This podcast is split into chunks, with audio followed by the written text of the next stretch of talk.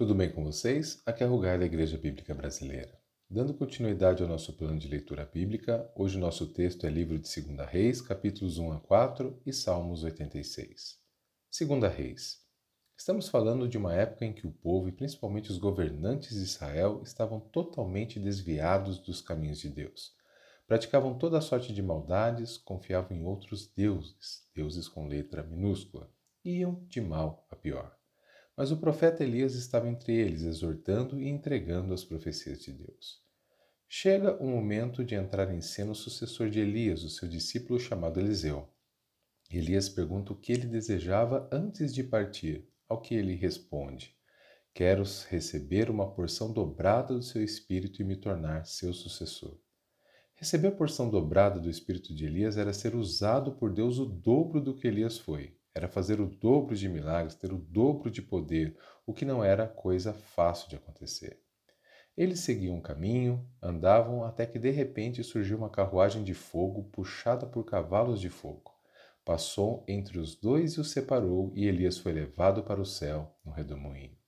Fica Eliseu, e a Bíblia nos diz que as águas do Rio Jordão foram separadas para Eliseu passar, assim como tinha acontecido com Elias, ao que as pessoas perceberam algo diferente em Elias, conforme nos diz 2 Reis, capítulo 2, versículo 15, que diz: Quando os membros do grupo de profetas de Jericó viram o que havia acontecido, exclamaram: O espírito de Elias repousa sobre Eliseu. Então foram encontrar-se com Eliseu e se curvaram com o rosto no chão diante dele.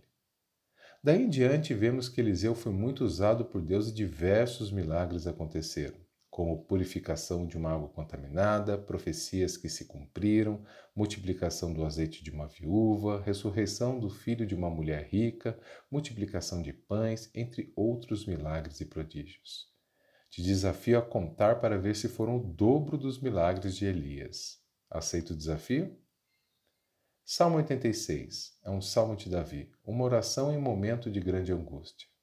No entanto, Davi demonstra grande confiança em Deus e pede para conhecer mais a Deus, mais de seu amor, de sua bondade, de seu poder. No verso 11, ele pede para que Deus coloque nele, em Davi, o desejo de temer o nome do Senhor, o desejo de obedecê-lo. Amém? Vamos orar?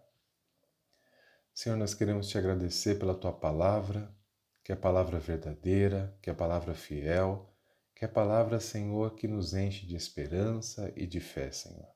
A tua palavra nos diz que a fé vem pelo ouvir e ouvir a palavra do Senhor. Te agradecemos por esse momento de fortalecimento da nossa fé. E pedimos que o Senhor abençoe, Senhor, a nossa semana. Que possamos ouvir a tua voz, que possamos te obedecer, que possamos te honrar, que possamos fazer, ó Pai, toda a tua vontade. Que o Senhor venha, Senhor, a nos abençoar em todas as áreas de nossa vida, cuidando de nós, cuidando dos nossos e nos dando, Senhor, cada vez mais discernimento sobre a tua vontade. Te agradecemos de todo o nosso coração, em nome de Jesus. Amém. Uma semana abençoada para todos vocês. Forte abraço.